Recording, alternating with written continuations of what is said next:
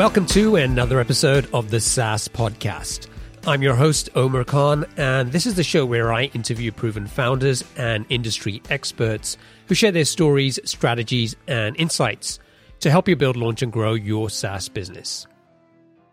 This is the second episode of 2016, and I think it's a story that you are going to love.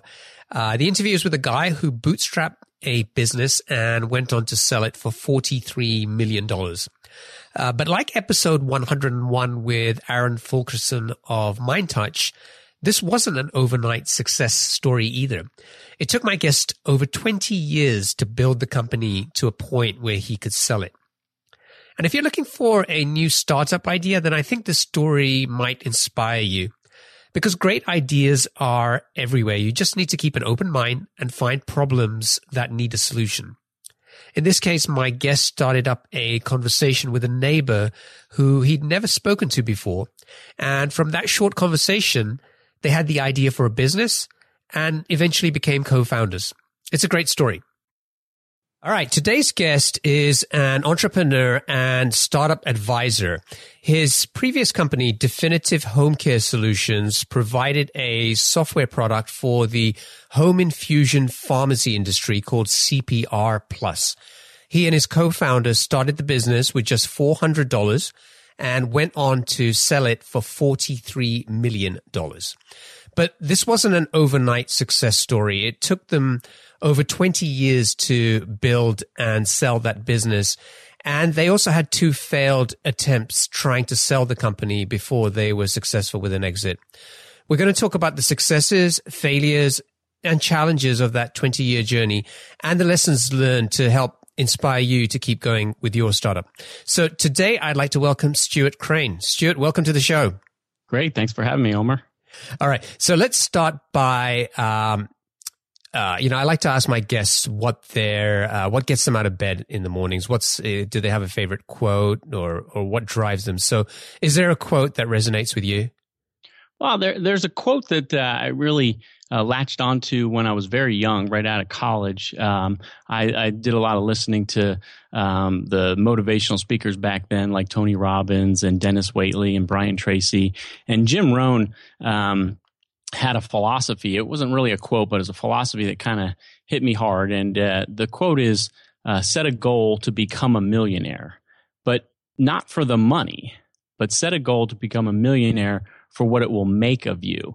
And I listened to that when he was he was talking about that. I'm like, why would I set a goal to be a millionaire, not for the money? and um, I didn't get it really at all. But I listened to Jim Rohn a lot of years, and um, over the course of building my business, and um, really earning a lot of money, it, it really resonated with me.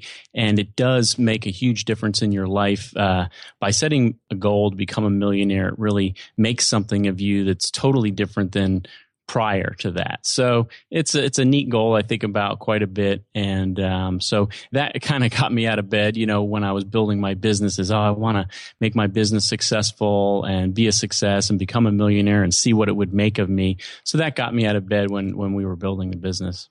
That's a, that's an interesting quote. I've never heard that before. So, give me an example of something um, that setting a goal like that made of you, other than the money. Yeah, I think you know, in order to become a millionaire and have a, successful software company where you have a lot of customers and they it's bringing in a lot of revenue and you're and you're basically doing it um, in a bootstrap mode like we did, it, it takes a lot of time. You talked about a little bit in, in your intro. And, and over that time, you learn a lot of things about what works in a software business, what doesn't work, what customers need. And you as a person really begin to build confidence and um, and critical thinking skills, and you get more engaged with what is happening, and it does change you uh, dramatically when you're building this this business, and then when it's uh, really taking off and bringing in a lot of money, um, then you can see what you can do with the money, not just personally, because there's obviously a lot of things you can do with money personally, but with the business. Uh, as more money comes in, you think about how you can leverage that to get more customers and grow the business, and then it gets into the whole uh, world of hiring employees and how you help them and your customers, and we can talk about that a little bit. But it does change you quite a bit. Okay, so let's uh, travel back to I guess it was sometime in the 80s that you you you must have started this business. Um, where did the idea for this software product come from? Okay, it does start back in the late 80s um, when I was a consultant to a number of companies here in Columbus, Ohio, doing mostly database management work. Now you can imagine in the late 80s, there was no internet, there was there was no Windows. It was basically a lot of uh, a lot of mainframe stuff, but also the personal computer was getting big, and a lot of client server applications were coming out. And that was my expertise was database management for client server applications, where PCs were proliferating, and then databases would hold information. So I had a lot of projects going on in Columbus, and and the interesting thing about the start of the business, this was actually about 1990, 1991, is um, I moved into a house and um, on just a regular old residential street, and my backyard neighbor, I would see him out there every so often raking leaves, and I would be out there once in a while. And for probably six or seven months, never really met him. And then one day we just you know, we happened to be out there at the same time, shook hands, and you know, what is the first thing you do when you meet your neighbor? Is you ask them, well, what do you do for a living, or what do you do? And my neighbor Jeff, uh, backyard neighbor, was a nurse for a home care company, specifically home care pharmacy. And this was um, actually a, a, division of our largest hospital here in Columbus. And he was doing all of the patient management, patient tracking, going out to people's homes, patients' homes, and doing um, basically helping them with their intravenous medication, with their infusion medications. So um, this company that he worked for, which was part of a hospital, would essentially get drugs uh, from the manufacturers and the suppliers, and they would make them in in the pharmacy because it wasn't pills; these were intravenous medications. And then they would go out to the homes of the patients and do what's called um, IV uh, hookups. And um, it was a kind of a niche business, but it was actually bigger than you would think it was because there's a lot of patients that needed what's called home infusion therapy. Instead of getting pills and just being able to take them, they needed this infusion, this intravenous medication. So these companies are out there doing that.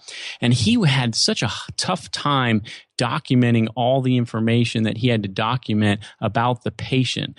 You know, you had to use these paper forms where you take them off the shelf and write their name, address, city, state, zip, and their demographics and Social Security, and then all their medical information, all the treatment plans and the care plans and the medical information, what drugs they were taking.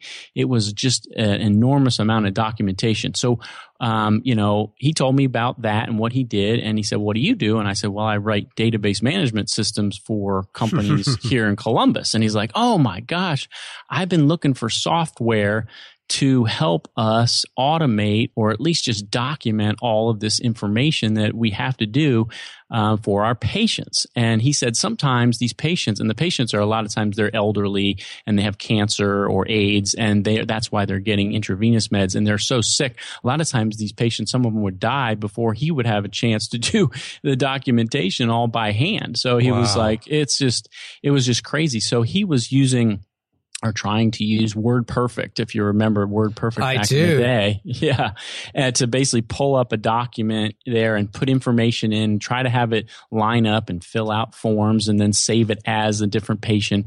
And there were really was no uh, software available for his kind of business. Um, there was some billing software, a little bit of pharmacy software, but nothing for the patient documentation.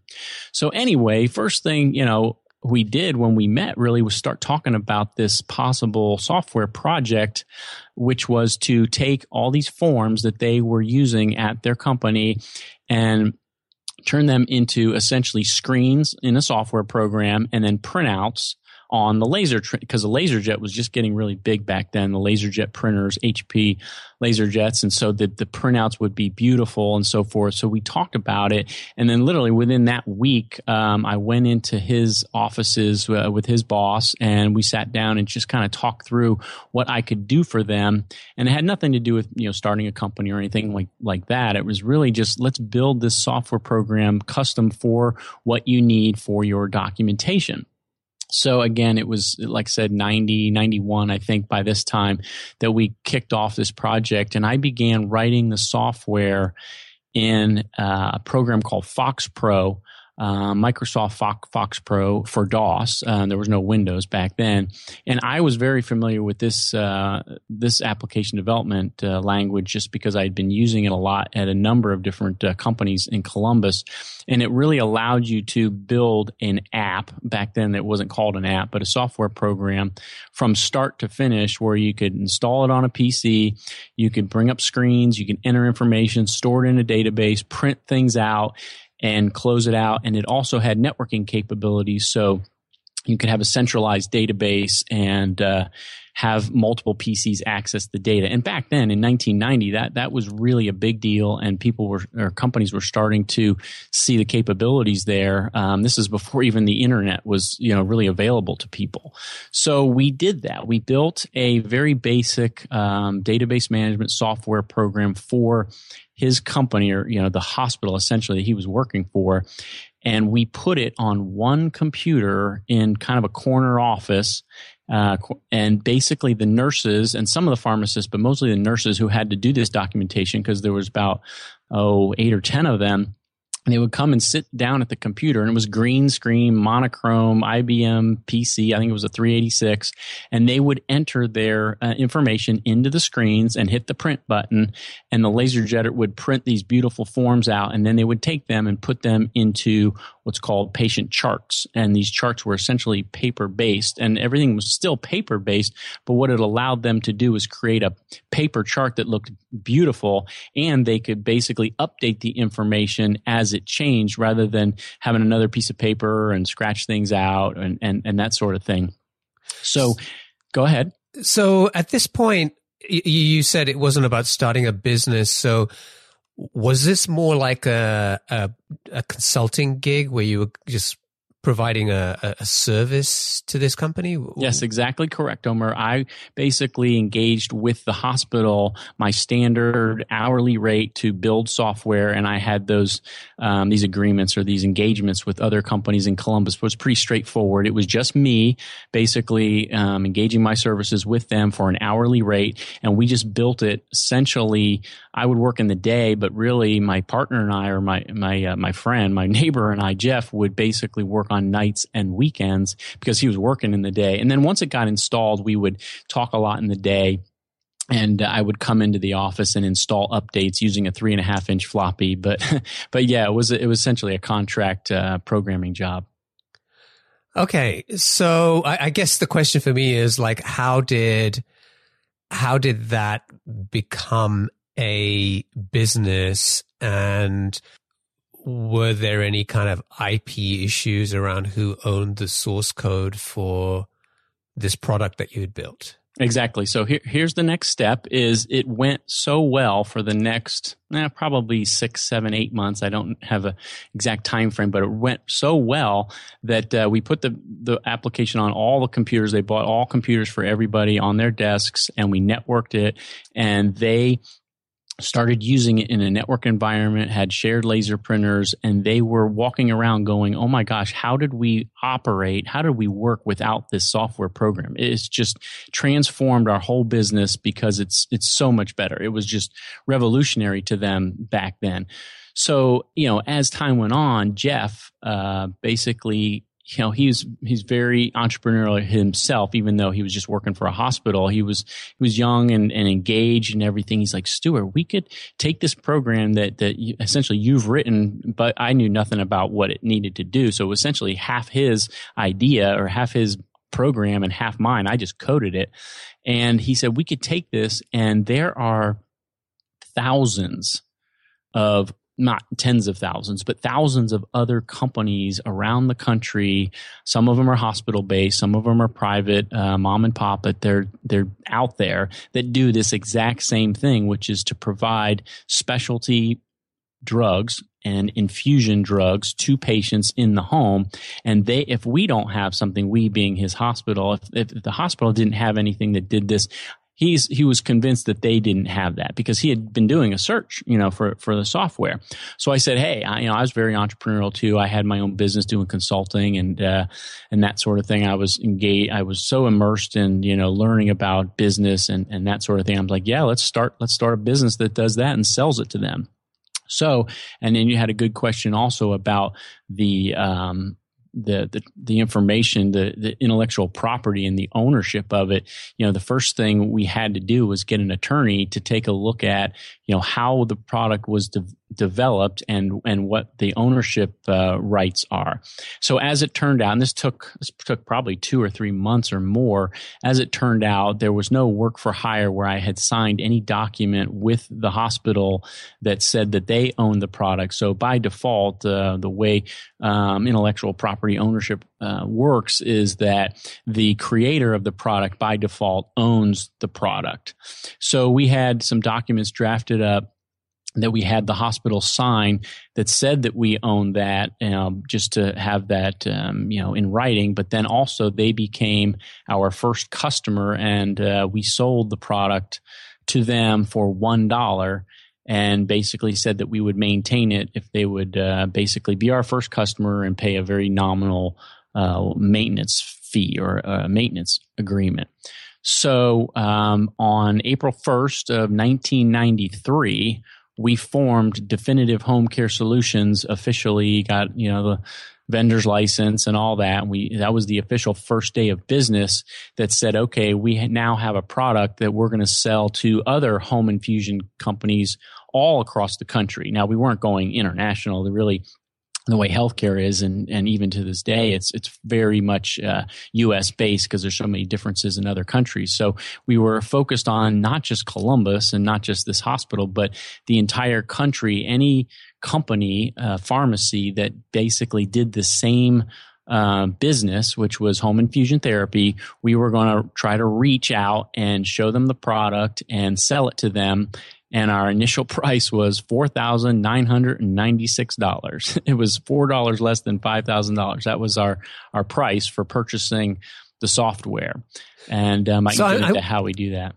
Yeah, so I'm sorry to interrupt. I, I, I'm curious why you charge the hospital just one dollar um, when you were sort of valuing this right. much higher. was yeah, that a me, was that a sweetener to get them to agree? No, to? no. And I did kind of skip over this part, but uh, you know, if you if you may recall, you probably don't, but this is quite a while back. But in 1992, when uh, George H. W. Bush was in office, there was a pretty major recession that hit the United States. It's a big recession if you look back at the stock market and a lot of things, and and it just happened to a lot of the companies cut back on a lot of expenditures in the hospital for whatever reason, you know, for that reason essentially. But they decided we are not going to basically pay for any consulting work um, any longer. So it was basically cut from from from the budget, my time, and we were like, well, that's okay because you know we are basically going to create a company um, and we'll basically sell it to you for one dollar.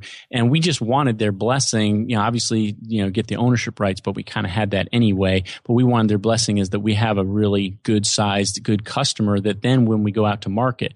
So, and you know, it wasn't like we. It would be nice to have five thousand dollars from them, but literally within a few weeks, we found a few other customers that that, that did uh, that did pay the full price, and we and we basically started the company like you said in the opening of the show. Here, we started the company with $400. I put in $200 and Jeff put in $200 and we opened a business checking account uh, with $400 and that was our, our seed capital essentially. And then within about a month or so, we sold our first system for for five thousand dollars, but the, the guy only gave us half of that because he wanted to see how it went, and we were like, "That's fine." So we got twenty five hundred dollars in our bank account plus the four hundred, and then um, you know we we basically kind of ran from there. And this was still around the time of the recession. That yes, Mm-hmm. Yeah, it was 90, 93 kind of the recession started to slow down or, or, started, you know, the economy started to pick up in 93 and then into 94. Um, but, but definitely the, and, and once the, the hospital said, Hey, we're kind of putting a halt on consulting, we weren't looking to them for any more money. We were just kind of wanted them to, to help us to build the program and get more capabilities into it as we, um, were approaching other customers. So I think that's interesting because um, maybe a lot of people would have looked at that and said, you know, this probably is the worst time to start a business in the middle of a recession. Um, now, having said that, I think if you go back and look at history, a number of companies that started in a re- recession turned out to do really well. I mean, companies like Apple and Microsoft and Disney were all started in recessions. But w- was that something that played on your minds at the time, or? No, not not at all. I mean, what we were thinking about, Omer, the entire time was what Jeff had identified, which is that there are thousands of companies out there that do exactly what you know he they do and they love this program like you couldn't take it away from them and he was like i just know that they will pay uh, you know, 5,000, 10,000 for this product. There's just no doubt in my mind, even with a recession, they have to basically service their patients. And what this does for them is worth every penny of that and more. And, you know, he turned out to be correct that uh, the recession didn't really affect us too much. And 92, 90, early 93 is kind of when, you know, it hit and then it, it, it kind of like didn't really affect the, the certainly not the healthcare industry. I think a big hospital just kind of got a little paranoid and they said, "Oh, we're going to just take off doing consulting work and not pay that." But really, there was not much effect on healthcare overall. And we went through a lot of recessions. You think about starting the business in 93 and then right. it sell till 2013. You think about there's been a lot of dips, you know, over the years, 2001, the big crash and all that, but in 2009, you know, and uh, we we got through those just fine. Okay, cool. So you, uh, how were you going and uh, marketing the business, or were you just kind of going out and cold calling, and uh, what what were what were you doing to get these next few customers? Okay, so so I'll, I'll, walk you through what we did, and I just want your listeners to keep in mind the era that we're talking about. We're talking about 1993, so there's no internet, okay, and there's no email really. I mean, there's email internally, but you can't reach people by email externally. Really, not at businesses anyway. So, yeah, so, you know, the thing is, I, I, I, am like you. I remember those days very clearly, and I think it show, shows our age. But I think it's fascinating now that you think about it that there are there are actually um, entrepreneurs out there running companies who never knew of a world where there was no internet. It's right. Kind of- oh, absolutely. you know, I mean, it, it's just a lot of entrepreneurs that, are that way. And uh, so I just want to preface that as I d- describe and explain some of the marketing tactics and how we got customers and, and therefore, um, you know, really grew that this is, this is the situation we're dealing with, which we knew nothing, we knew nothing else anyway. So it was not like, oh my God, we don't have the internet. How are we going to do this? Well, we, there was, there was no internet to know about. So right. anyway, anyway, to your question, um, there were, let's see, two main ways, three main ways that we got customers. The very first thing we did, Omer, is now, even though there wasn't the internet, there was a thing called CompuServe and Prodigy and AOL was just getting going, but CompuServe was our key source to get lists of companies. And there was this thing, and it's still out there now, but it's called the SIC codes, the SIC codes. And they're essentially industry codes that categorize companies. And we would go on to uh, CompuServe and we would download the uh, lists of companies by SIC code. And the SIC code we used was home care, um, I think it was home health care or home health agency. I'm not sure what it was, but it was as closest that we could get to our niche market, which was home infusion. There wasn't one for exactly home infusion. So what we would do, and I would do a lot of this because it was kind of technical, is I would get down, I would get in there, get this data, and it was basically the name of the company, maybe a contact name, maybe not, um, address, city, state, zip, phone, and there was no email or website, of course. And we would get this information, and then we would Jeff would go through and say, out of these 800 companies, we would we would pick maybe three or four hundred of them that we thought would do home infusion, and then we did physical mailings, physical mailing. So what I'm talking about is a small packet of information that basically was a couple pages and then we would put it into we would include a um, postage paid reply card in this in this little tiny packet of information. And what it was, Omer, was the actual printouts from our program because that's really what shined in our program was the printouts because they were used to doing paper charts. And we would say in this letter, there was a cover letter and then the example printouts. We would say, "Would you like your home care documentation to look like this and they would turn the page and then see it and they were like oh my god this is the most gorgeous thing i've ever seen. If our documents could look like this they're charts. I mean they had to have charts. So we would get these postage paid reply cards in the mail back to us after we would shoot out maybe 100 then 200 and 100 more and, and to different states. And uh, so in the mail, we would check the mail and we would get these reply cards and they would say, yes, send me more information. That's all they really had to do is check a box and put it in the mail. And then what we do, Omer, is we would have their, their, per, we would know their name of their person. So we know the person, we know their title, we had their phone number, we know exactly who they were and everything. And so we would then put together a much more detailed packet of information. And I actually wrote a program in um, in FoxPro that basically took their all their company information and merged it into these forms, and we would send them a, a, much more thorough packet with probably fifteen or twenty pages of all of every document that our program produced, our software produced, with their information at the top. So it was totally personalized to them. And then also in there was a three and a half inch floppy disk with the actual program in the packet. And that's what we would call our initial evaluation packet. And so the pharmacist or the nurse or the owner or whoever our contact was, we get this packet of information. It was much thicker this time. It was really thick and it basically had, and we would FedEx it. And that's what would, would kind of really, you know, make them like, wow, this thing is in the FedEx, you know? So they would get it FedEx and they would open it up and there would be all this documentation that has their name on it. And then there would be a floppy disk. And, and in the day that people knew how to install floppy disks because you know AOL starting to get out there and stuff, and so they would put it into their computer and type a colon install, and all the instructions were in this document or in the packet, and they would install it onto their computers, and they didn't have to install it on a network; they could just install it on their C drive. And it would come up and it would welcome them and they could begin to enter the patient information if they wanted to. Now they didn't have to. And then Jeff, my, my, partner, he would basically call every single company that we send these packets to when he thought they would get it, like the next day or the day after that, and just you know say, hey, did you get our packet? Um, would you like to set up a time for a demonstration? And these were over the phone demonstrations. This is before uh, GoToMeeting or Citrix or um, WebEx or any of that.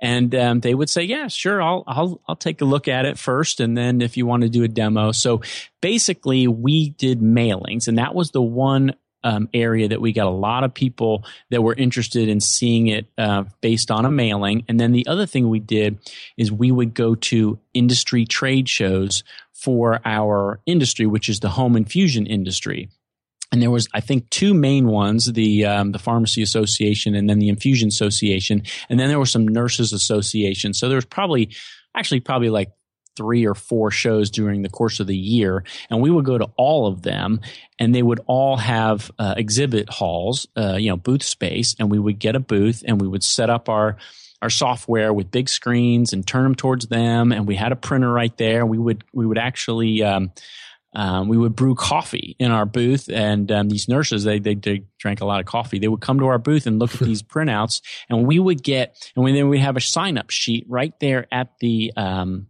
at the booth, and we would sometimes get 50, 60, 70, 80, or more than 100 in some shows signups of people who wanted more information about the product.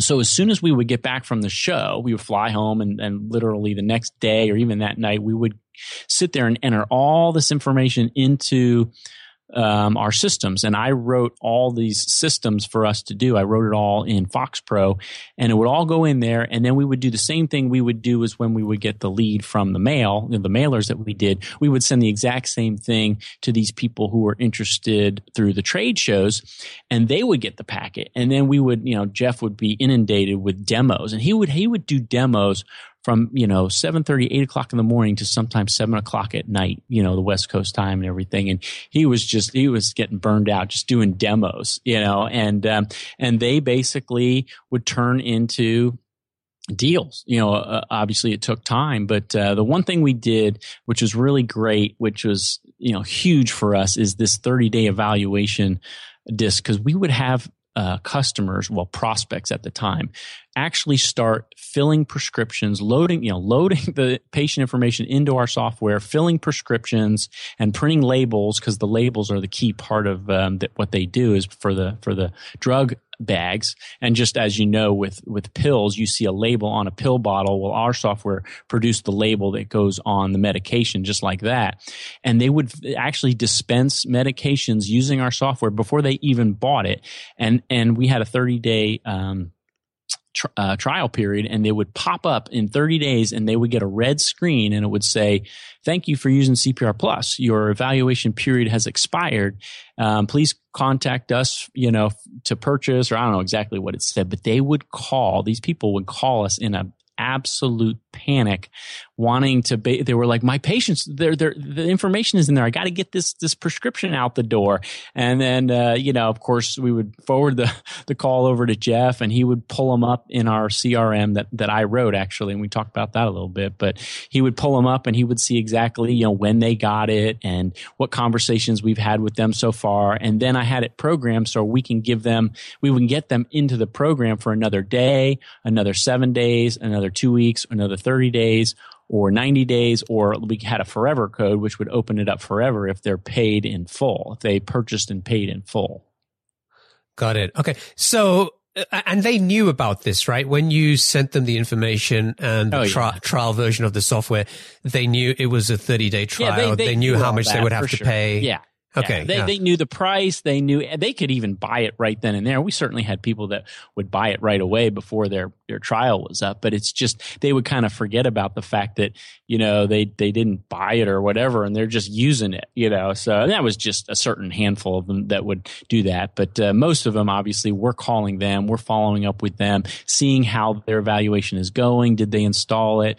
And have you entered any patients? And we would push them to actually use it. So I think that so far the story sounds too good, right? So you, there's almost this sort of this synchronicity and this, this opportunity that you had to, to bump into your neighbor and where you identified this opportunity to build this business. Um, and using that, the hospital as the first customer helped you to really get, get the product right.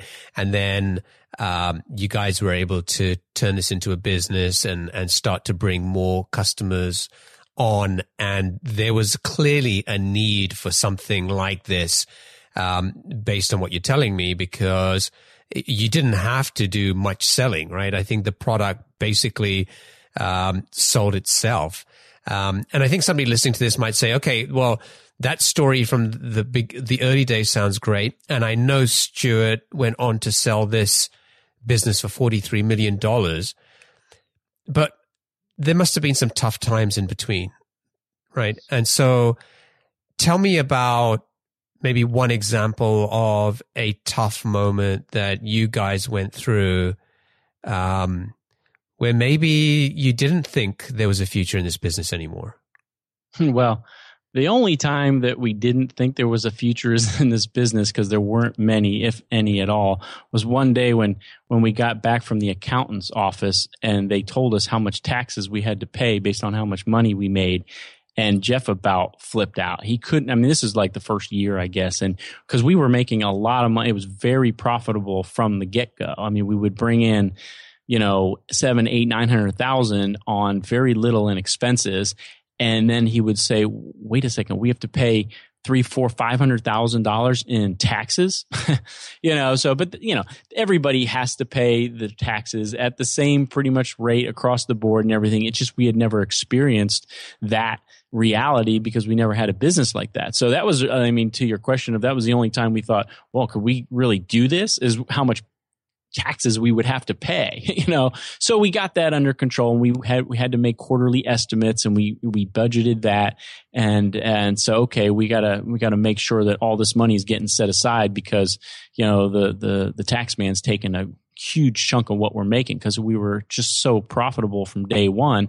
It was it was all that was tax because it's, it's, what you you get taxed on your profit. As far as the you know the tough times and the challenges, um, going back to the beginning, I mean, it, it, there's we had a lot of different stages and phases in the life of the company. Obviously, being a 20 year old company, you can think about the changes that we went through from the very beginning in DOS and character based and you know networks and stuff, all the way up to moving to um, you know the web and uh, graphical user interfaces, and then dealing with private equity firms and and, com- and com- competition coming after us. But I think you know going back to the early days, there were some really tough times that we had with bugs. So you know, since your show is all about software companies and it's all about software, you think about how difficult it is to build good software. And, um, you know, to this day, it is, it's a challenge. Whatever you're trying to build, you have code and code is not going to be perfect. And we had some, pretty bad bugs in in the early days that you know we got through them but we're talking about errors that would come up and just totally freeze the program and they couldn't get their work done.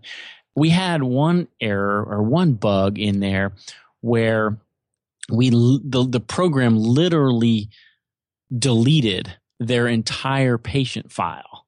And and and if they didn't have a backup, they were basically SOL. I mean, it was horrible, and it only ha- and it only happened to this one customer like multiple times, but it happened to a couple customers, and um, and you know, and that's all it takes is a couple situations like that, and it's it shakes you to the core, where you basically your software is controlling this business where they have all of their patients in there, they're filling prescriptions, the patients are reliant on them to get life life saving drugs of theirs, and then their whole patient file gets deleted because of our software.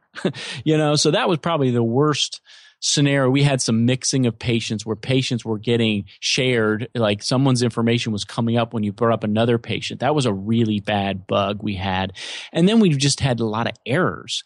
And I, you know, I blame myself for, for this because Jeff, you know, he didn't know anything about programming. He knew nothing about computers, you know, really. And I was the one that coded everything. And, um, and it was, it was hard for me to, you know, get in there and say, I got to fix this stuff. And, and I, certainly I had a network of people that I could reach out to and ask about things. And there was books in there, you know, but it wasn't like there was no internet back then, you know, so there's no way you can go on Google and just say, well, what, uh, you know, search this or whatever. It, it was challenging. And, and, um, you know, when, when something like that would happen, you'd be like, what are we going to do? And you just have to deal with it, you know? So we're talking about bugs. We're talking about errors that really aren't just your, oh, well, I got an error and then I'll just skip it. We had tons of those, you know, where you just have an error and you skip it and you move on or, you know, when you fix it in the next update. We're talking about just really bad, bad bugs where the program would in- totally crash or um, we had uh, performance issues where it was kind of a bug in the sense that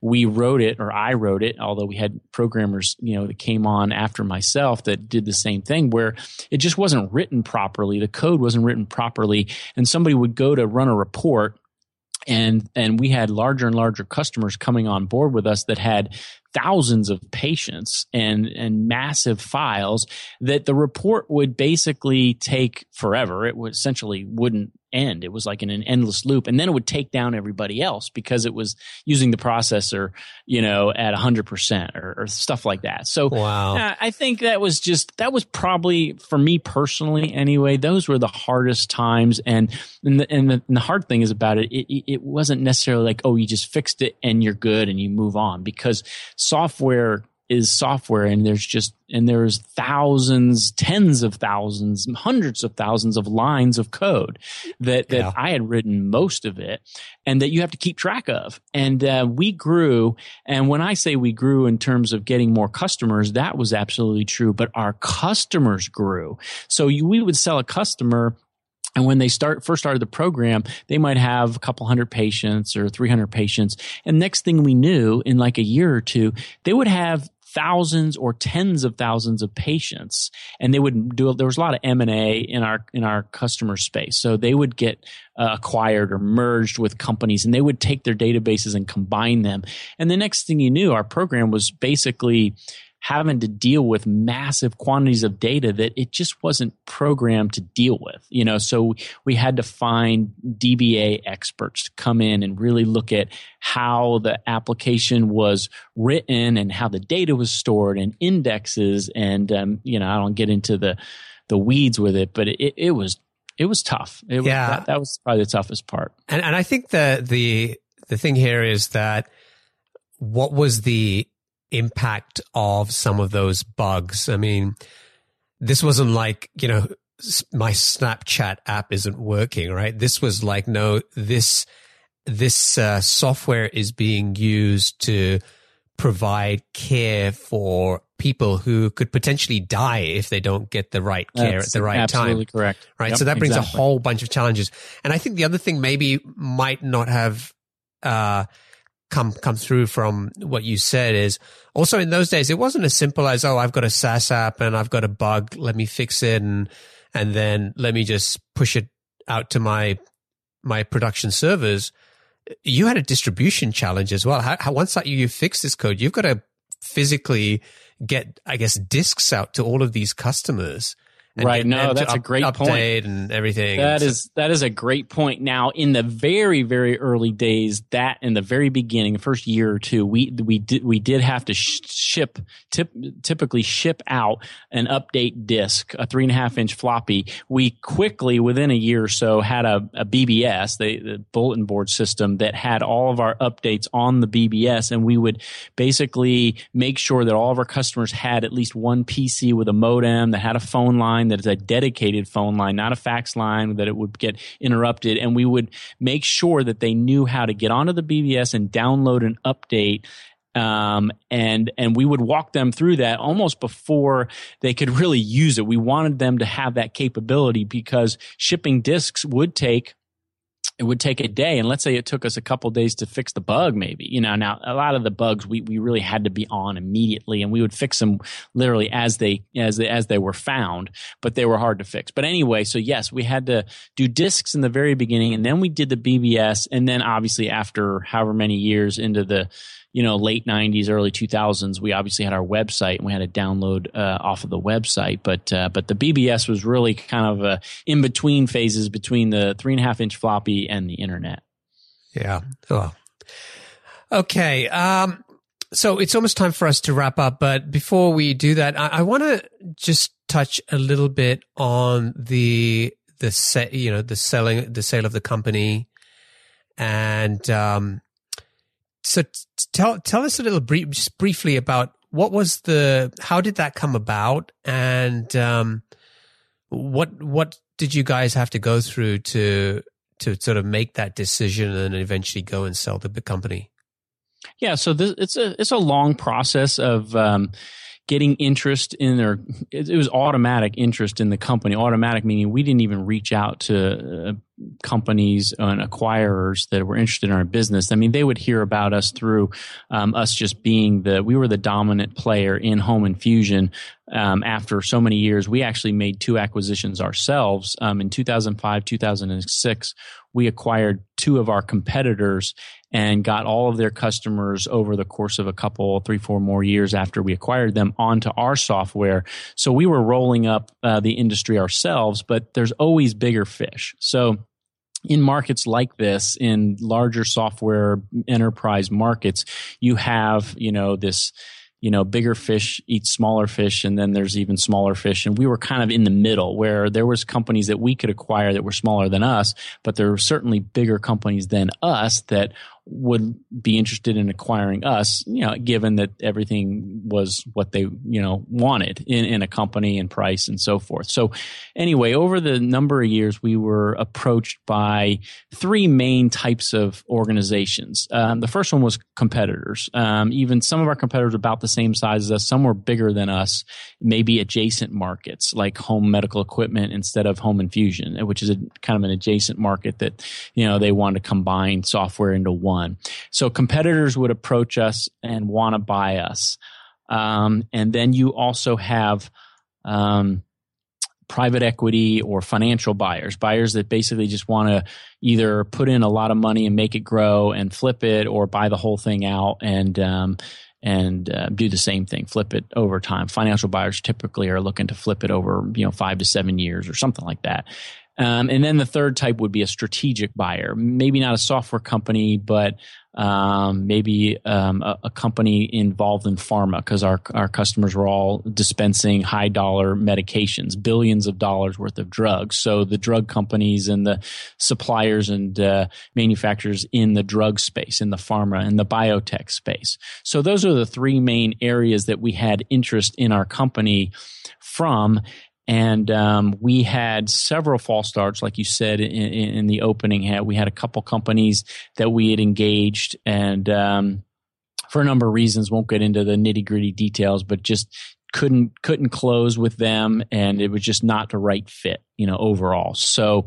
Um, in uh, late 2012, one of our uh, competitors who had wanted to buy us for probably th- two or three years, but they were publicly traded and they just didn't have, they couldn't, they couldn't afford the valuation of the company. They, but they really wanted to buy us. They were actually um, acquired. So how does a publicly traded company get acquired? Well, they get taken private and it's called a, a take private by a, a, private equity firm. So a private equity firm came in, bought all the shares off of the like the stock exchange and took them private and at that time, you know, all this information is public on how much it was purchased for and all that because they were public. And so we, you know, we looked at that and we said, well, what's the valuation? Because really everything is based on, you know, what is the valuation of the company? What is getting paid for that? And uh, we saw that it was right about in the range that Jeff and I, my partner and I, felt like if we could get that valuation, that we would we would sell for that amount. So literally the day after this uh, this company got taken private, the the private equity firm, you know, they reached out to us and immediately and said, "Hey, you probably saw this uh, transaction that we just did with uh, with your competitor. Are you guys interested in, in talking?" So that got the ball rolling, and that was in late 2012.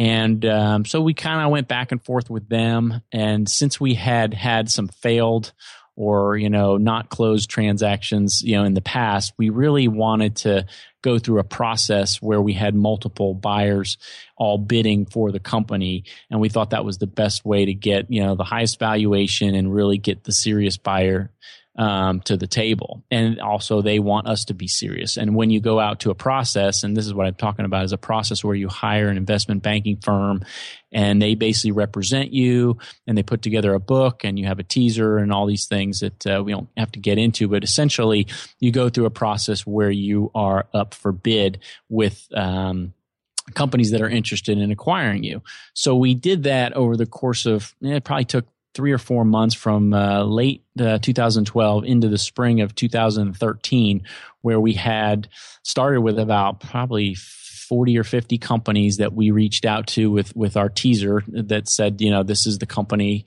and if you're interested, you have to sign an NDA. They sign an NDA, and then we send them what's called the book, and that's essentially a very thick document about a lot of stuff related to the company, all the financials and the strategic and the and, and, the employees and the management structure and the intellectual property and on and on and on.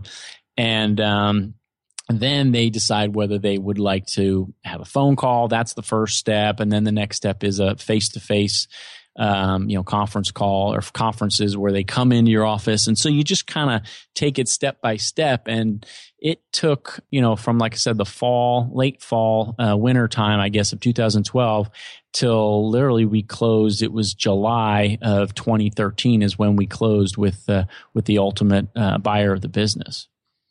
And then, so as we, t- as I mentioned at the start, you sold the business for $43 million Um, and I, and I assume you and Jeff owned 50% of the business each. Correct. No other. Okay. Correct.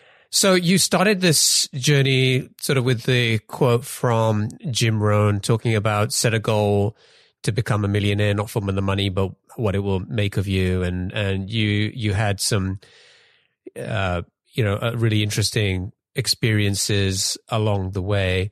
Um, but that goal of becoming a millionaire turned into a multi-millionaire. And how did how did life change for you after that? Well, um, other than the fact that I didn't have the business um, after we sold the business, that's the biggest change. But as far as you know, my quote and becoming a millionaire, I mean, I became a millionaire back in you know the late '90s and early 2000s because we were throwing off so much cash that really the business you know grew so much and we were so profitable that Jeff and I were able to really benefit from it all along the 20 years. So, you know, we would, uh, we have, we would have great years. We would have great quarters and we would bonus ourselves. And, you know, so we did, we did very well all along. So it was, it was many, many, many years ago when I became a well, one millionaire, you know, or so.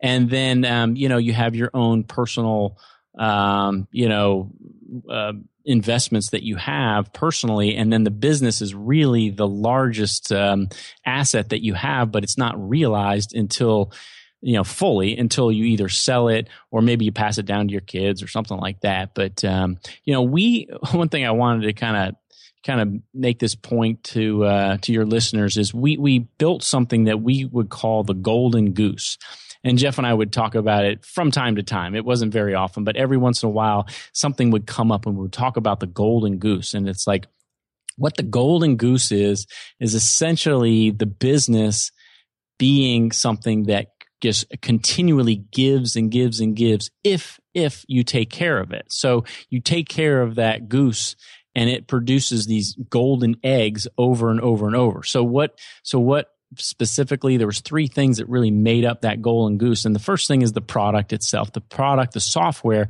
has to be good. It has to be great and it has to be working properly. And we talked about bugs and you got to get those fixed and it's got to work right. So you have to take care of the product. That's the first thing. The second thing you have to take care of in your goal golden goose is your employees. I mean we had such good employees. When we sold the company omer we had 80 employees. So you think about 80 people working for us us, you have to take care of them and, and you, you want them to do their best for the customers and because they're the ones that are making the product better and taking care of the customers. So we had to take Jeff and I had to take care of our employees. That was the second piece of this golden goose. And then the third piece, of course, is the customers themselves. They're the ones that's where all the money is coming from. The, the money is not coming from investors. The money is not coming from anywhere but the customers. Every dime that we ever got through the course of, you know, 20 years, which was many millions of dollars, not just the 44, but many millions is basically from the customers. And so we would basically have this philosophy of taking care of this goose, this golden goose. And if we took good care of it, it would keep laying these eggs, whether we sold the goose or not, you know? So it was kind of an analogy that, you know, it was kind of corny, but at the same time, it was so apropos to what we were doing. It kept us focused on, okay, we got to take care of this thing. And, uh, so, you know, to your question of how have things changed, I mean, not really radically as far as my philosophy and money, really at all. It's more, you know, time, uh, now and, uh, my kids, and and more time to learn about things and really not having a business really to to run anymore. Yeah, that's a great story. All right, uh, it's time for our lightning round. I'm going to ask you a series of questions, and I'd like you to answer them as quickly as you can. Are you ready? Sure. Okay. What's the best piece of business advice that you ever received? I would say it is to work on your business rather than in your business. That's something I learned really early on, and it's very important for your listeners to work on their business and not just in their business. Uh, just, just, just qualify that a little bit so the point hits home a little bit. So, give an example of what you mean by that. Well, and this is going to your next question about, um, you know, a book that I read very early on, very literally the first year I, I, was in business in 1993, is when you work on your business, you are you are doing things to improve the business itself so that it can be successful. When you work in your business, you're really just the product itself. You are the software that you created is is what you're basically just basically going through the motions of servicing the customer and you're essentially just a an employee you know? So when you work on your business you are doing things to grow the business and make it more successful. Yeah great. Uh, so what book would you recommend to our audience Okay, so the I've got three books real quick. The first one is E Myth by Michael Gerber, and this is good in the very beginning stages of your business. If you're just starting out, you need to read E Myth by Michael Gerber, and it, it goes right to this point of working on your business versus we're just working in it. And then as you grow your business, the best book you can possibly read is called Good to Great by Jim Collins. And there's a lot of information in there about how to grow your business and how successful businesses have grown. And then when related to selling your business and exiting and uh, kind of the final stages, I would read How to Get Rich by Felix Dennis. That's uh, that's one I've, I haven't heard of before. Oh, you have to read that book. That was probably my all-time favorite books is How to Get Rich by Felix Dennis. And it's not a book that just walks you through this is how you get rich. It is about Felix Dennis and everything he has done. And he is amazing what he's done. And um, you, you must that's a must read. What's one attribute or characteristic in your mind of a successful entrepreneur? I think the biggest thing for me is persistence. Um, I know it's uh, everybody says that, and oh yeah, persistence, but it, it is so true. Um, it's so important that you persist, and every day you just do as much as you possibly can do to take care of the business and make it better. So persistence to me is is the number one. What's your favorite personal productivity tool or habit? Uh, for me, it it has to be getting up early and essentially getting in early, getting into the office or getting started early. I think uh, the earlier you get up and the, the, the, quicker you get your day started, at least for me, um, the better the day goes and the, just the more powerful you are. So getting up early and getting in there early. Is there a new business idea that you have that now you have the extra time to pursue? Um, you know, I'm, I'm interested in looking at CRMs that are for particular niches. So it's kind of like what we built with CPR Plus in a way. It was a, it was obviously an enterprise application, but CRMs uh, I've always been intrigued by, and there's tons of them out there. And uh, but for a particular niche where it's customized, um, not saying I'm going to do that, but I, I am doing some research in those areas. What's an interesting or fun fact about you that most people don't know?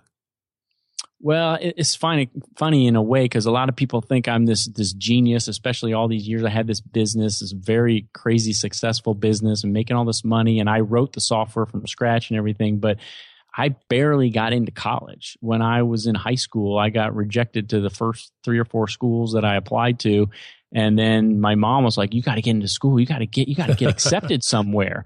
And um, she took me actually to her alma mater, where her and my husband or my dad met. They were husband and wife. They met there. Anyway, they got me in there, but I barely got into college, which is kind of crazy to think oh, about. Wow. And and finally, what is one of your most important passions outside of your work? Well, probably the most important passion is my kids now. I mean, I've got one in middle school and one in high school, and it's great to have the time to, you know, help them learn what they're learning and just be part of their lives. That's probably the most important thing. But I'm also passionate about astronomy. I've really been getting into astronomy, and it's not really an important passion, but it's kind of neat to to study that and have the time to do that. You know, I always thought about getting into something like that, but I, I, never could figure it out. And I found this cool iPhone app the other day, which kind of uses um, some sort of augmented reality where you can kind of point up at the sky and it kind of helps you figure things out. But um, yeah, it's uh, great. Yep, I have know, that as well. It's amazing how, how, how much easier that's getting. Stuart, mm-hmm. thank you. It's been a pleasure um, chatting with you. And you, you, as I said, you have a great story. Um, and and I know there's there was a lot to cover over what happened in 20 years, and uh, I'm sure we could have talked a lot more. Um, and maybe we'll do that one day. Is uh, is is drill down into some of the other stories over that time. Um, but if folks want to get in touch with you, what's the best way for them to do that? Uh, probably they can uh, get me on Twitter. I'm SD Crane, S D C R A N E, or just shoot me an email. Um, I'm on my email all the time. It's Stuart at stuartcrane.com. Awesome. Stuart, thanks uh, again. And uh, I wish you all the best in whatever you decide to do next. Great. Thanks for having me, Omer. Cheers.